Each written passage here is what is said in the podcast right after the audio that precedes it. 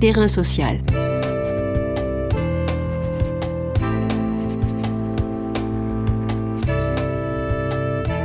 Hugues Chevarin. Cécile Bonneau.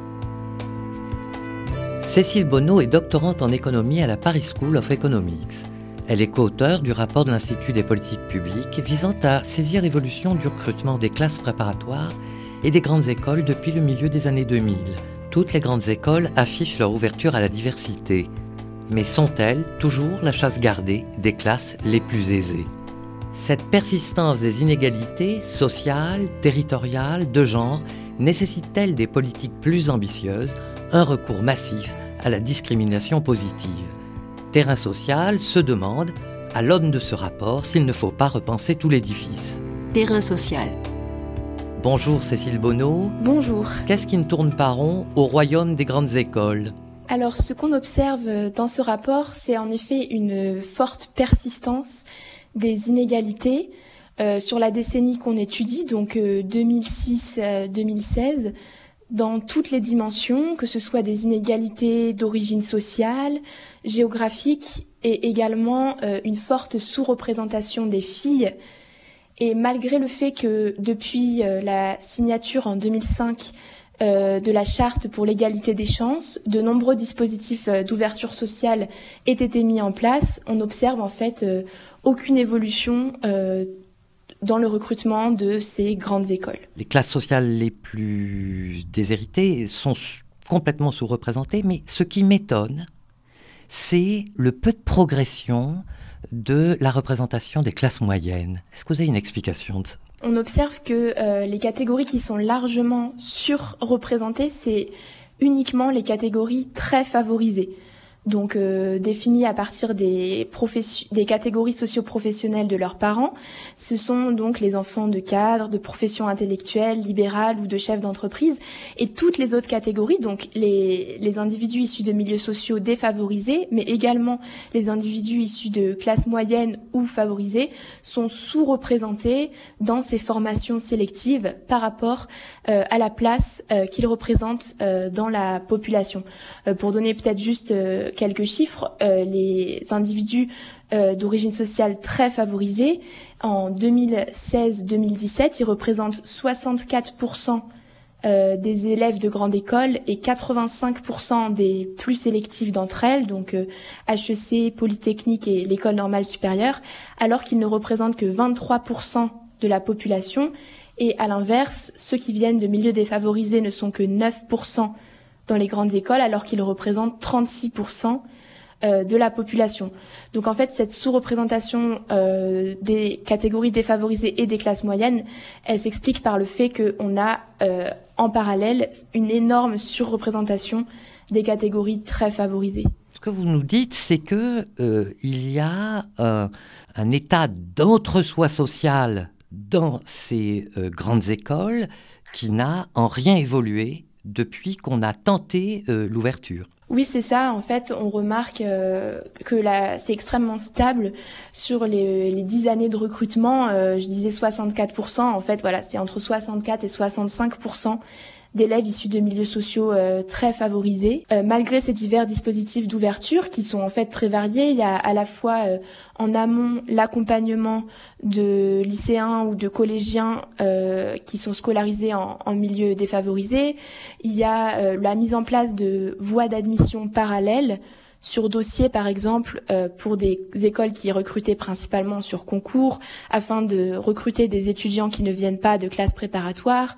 Il y a des dispositifs de soutien, mais en fait, ces dispositifs, ils n'ont pas parvenu à changer la composition sociale de ces écoles. Ce qui laisse à penser que, en fait, euh, les étudiants qui sont admis euh, par exemple sur dossier et non pas sur concours, ils ont en fait un profil social qui est très proche de ceux qui sont admis sur concours. Les moyens mis euh, en place pour euh, tenter cette, euh, cette démocratisation ressemblent fort à quelques sparadraps, on va dire, sur, sur une maladie qui bien plus grave. Alors, J'aimerais qu'on avance sur la question, alors là, très préoccupante et très étonnante, des inégalités territoriales. Euh, il y a un véritable fossé territorial en France sur la question du recrutement dans les grandes écoles. Euh, suite à de nombreux travaux sur cette question, les inégalités sociales étaient quand même déjà euh, documentées, même si en général les travaux se concentraient sur quelques grandes écoles ou reposaient sur des données d'enquête. mais en effet, les inégalités géographiques étaient quand même peut-être un peu moins connues. Et on remarque en effet de très fortes disparités, que ce soit euh, à l'échelle de toute la France. En général, ce sont les départements qui comportent des grosses métropoles qui ont des taux d'accès euh, plus élevés. Et même au niveau de l'île de France, euh, la carte est assez frappante puisqu'on a 14% des élèves scolarisés en, troisième en 2005-2006 à Paris qui vont accéder à une grande école contre seulement 4% de se scolariser euh, en Seine-Saint-Denis. Et euh, c'est encore plus inégalitaire pour l'accès aux grandes écoles les plus sélectives, avec 3,5% des Parisiens et seulement 0,4% euh, de, des élèves venant de, de Seine-Saint-Denis. Donc en effet, on a, on a vraiment une, très forte des très fortes disparités territoriales et c'est un problème quand on regarde aussi les, les grandes écoles les plus sélectives euh, comme euh, l'école normale supérieure, Polytechnique ou HEC, on remarque qu'en fait la moitié de leurs étudiants viennent euh, de Paris ou euh, d'Île-de-France. C'est même 26% de Parisiens alors que les Parisiens ne représentent que 2,6% euh, de cette euh, cohorte d'âge. Donc il y a vraiment une, large surreprésentation de Parisiens, de Franciliens qui, qui font que les élèves de ces, de ces écoles ne sont pas euh, à l'image de, de l'ensemble de la société française. Est-ce que ça veut dire que le territoire français est mal doté des filières qui mènent aux grandes écoles?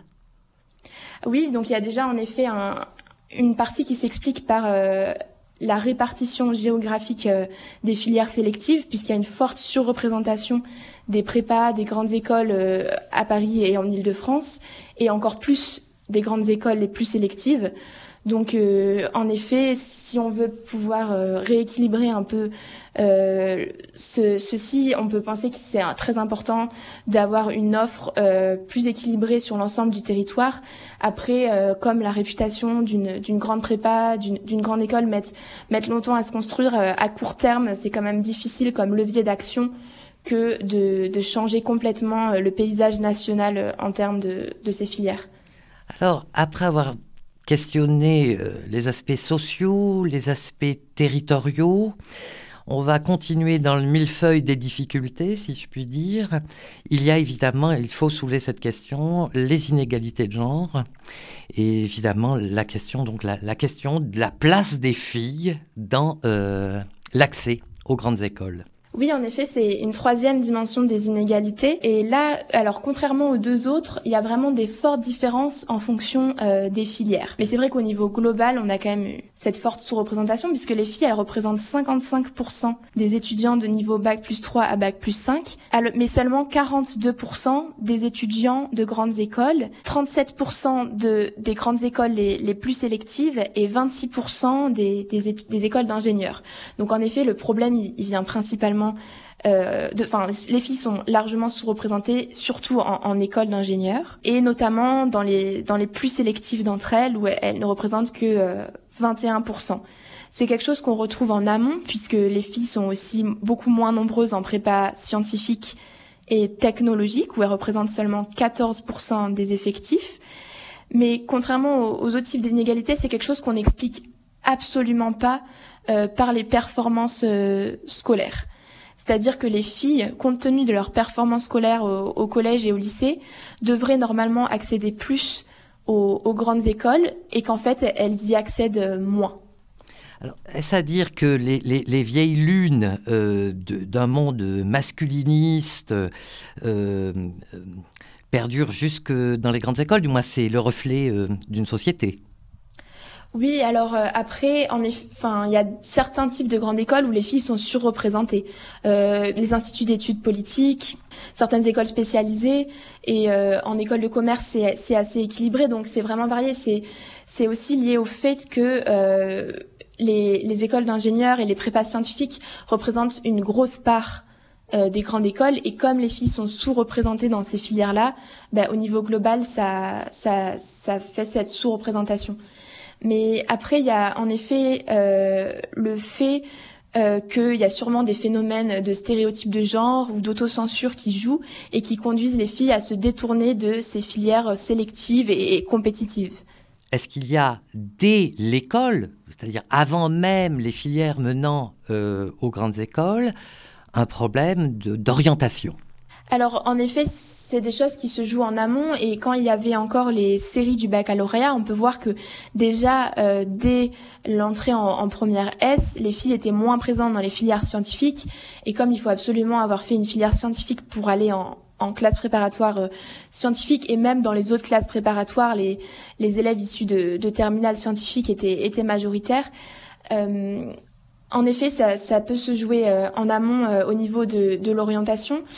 Et maintenant, on peut, on peut imaginer qu'avec la réforme du baccalauréat et la suppression des filières, ça, ça va peut-être changer un petit peu les choses, mais les filles continuent à être sous-représentées dans, dans les disciplines scientifiques. Cette année, elles ne représentent que 13% des effectifs des, des élèves en, en sciences de l'ingénieur, par exemple. Après, c'est vraiment difficile de savoir comment influencer les, les préférences euh, individuelles. C'est, quelque chose qui est, qui est vraiment difficile. Il y a, il y a des chercheurs de, de l'école d'économie de Paris qui ont évalué euh, des interventions qui consistent à faire intervenir dans les lycées en classe de seconde et de terminale S euh, des femmes scientifiques euh, ayant eu des carrières euh, plutôt brillantes afin de jouer un rôle de rôle modèle et d'inciter les filles à poursuivre des études scientifiques et ça a un effet positif très fort en fait sur la, part des filles de terminale S qui va s'inscrire en, en, prépa scientifique. Donc ce genre d'intervention peut avoir un, un effet là-dessus.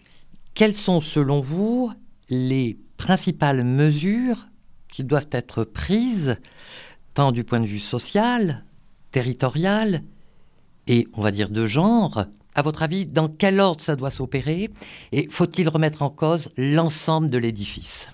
Euh, Alors, en effet, il faut vraiment, euh, en tout cas, il faut remettre en cause l'approche qui a été faite jusqu'à présent euh, en termes d'ouverture sociale, parce que les grandes écoles en parlent beaucoup, mais en fait, ça apparaît plutôt comme un foisonnement d'initiatives de petite ampleur qui n'a pas vraiment été coordonné au niveau national.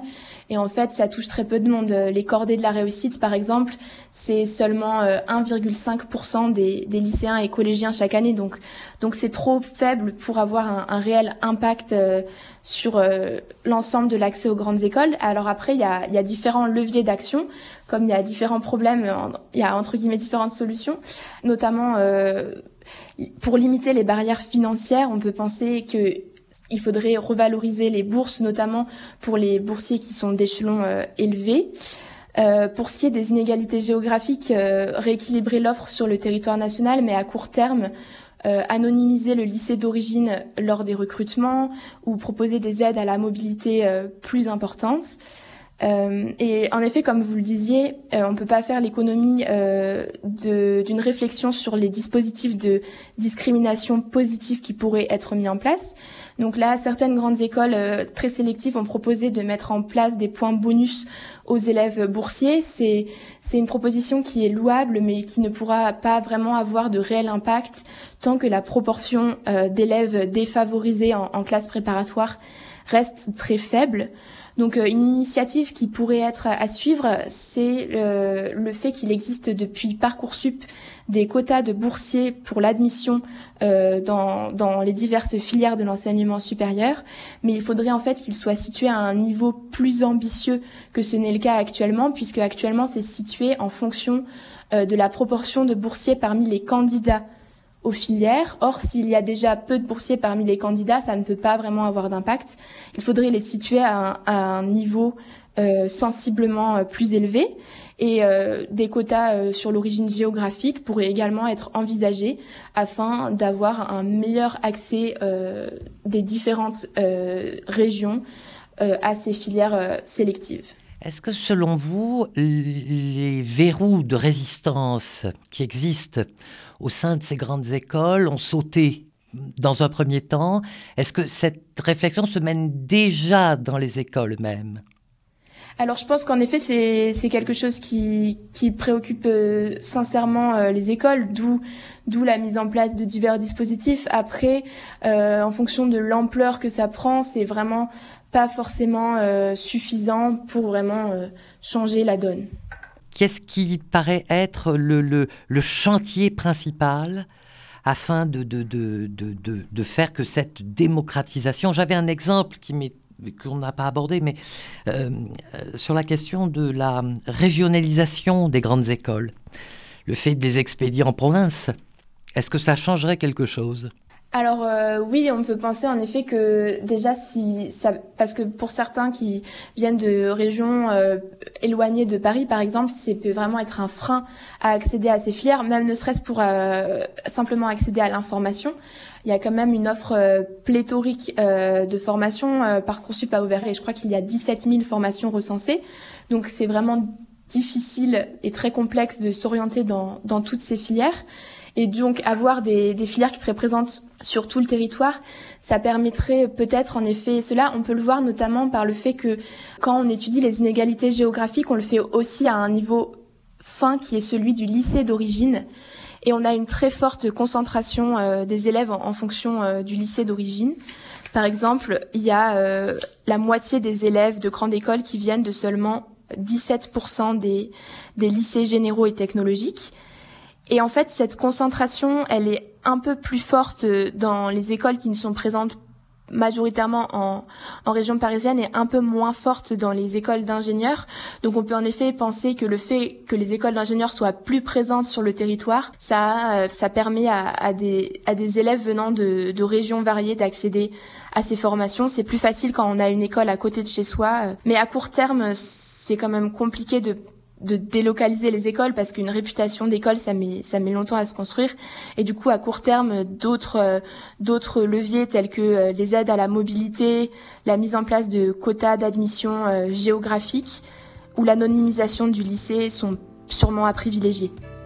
Merci Cécile Bonneau. Je rappelle que vous êtes doctorante en économie à la Paris School of Economics et co-auteur du rapport Quelle démocratisation des grandes écoles depuis le milieu des années 2000 de l'Institut des politiques publiques.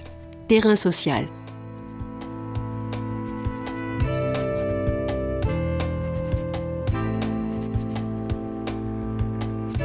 Tous les podcasts du chantier sont à retrouver sur lechantier.radio et sur les plateformes d'écoute.